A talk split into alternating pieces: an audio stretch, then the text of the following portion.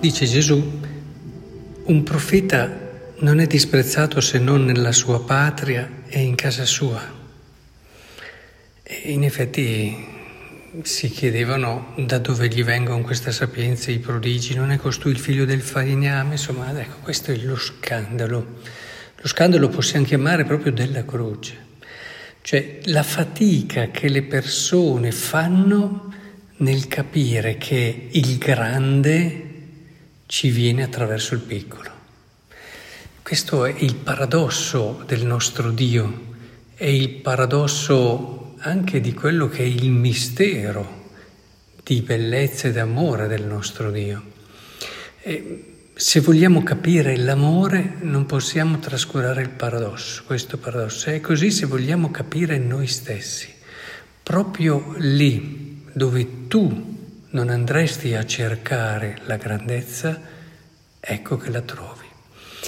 Ecco, è molto importante, cioè noi abbiamo i nostri schemi, no? Figlio del falegname, sua madre non si chiama Maria, i suoi fratelli Giacomo, Giuseppe, Simone e Giuda, le sue sorelle non stanno tutte da noi.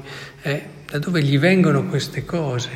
Quasi che non è possibile che dall'ordinario e dal piccolo possa emergere il grande.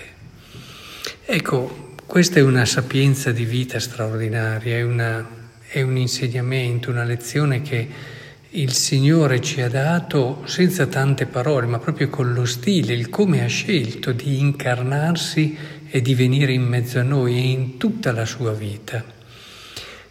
Gli episodi di miracoli e di grandezza tante volte ci attirano, no? Attirano la nostra attenzione, ma non è lì.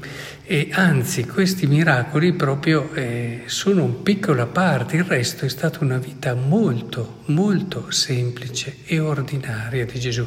C'è stato un grande santo che ha voluto vivere nella sua vita quello che era lo spirito della vita di Nazareth di Gesù, vissuta nella ordinarietà, nella semplicità, nella povertà, che è Charles de Foucauld. Lui proprio il piccolo dell'ordinario, del semplice, quel piccolo che... E paradossalmente credo che il Signore lo abbia anche coronato, diciamo meglio, la sua vita con il fatto che è morto quasi per un incidente, per una sciocchezza, è stato ucciso da un indigeno che però è stata una cosa non gloriosa, quasi una...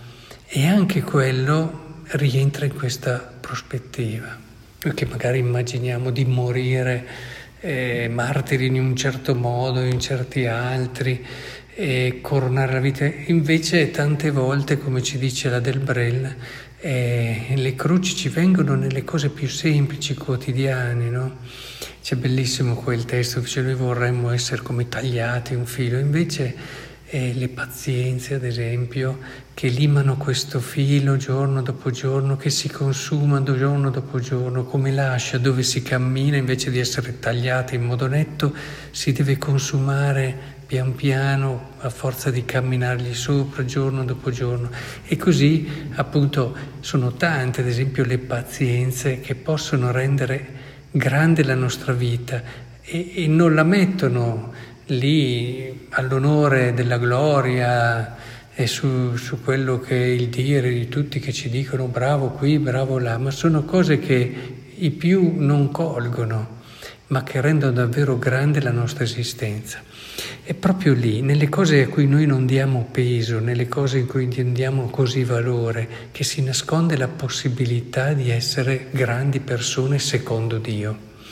E così valorizzare il quotidiano, il semplice, il piccolo, tutto quello che ci garantisce anche perché ci mantiene più semplici, più umili. Non c'è grandezza senza umiltà.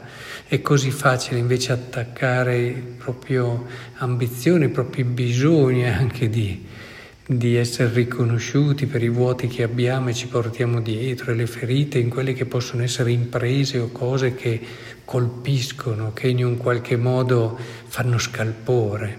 Non è lì che troviamo Dio, non è lì. Se anche i santi hanno avuto alcuni momenti, non è lì che hanno trovato Dio e non è lì che hanno costruito la loro santità.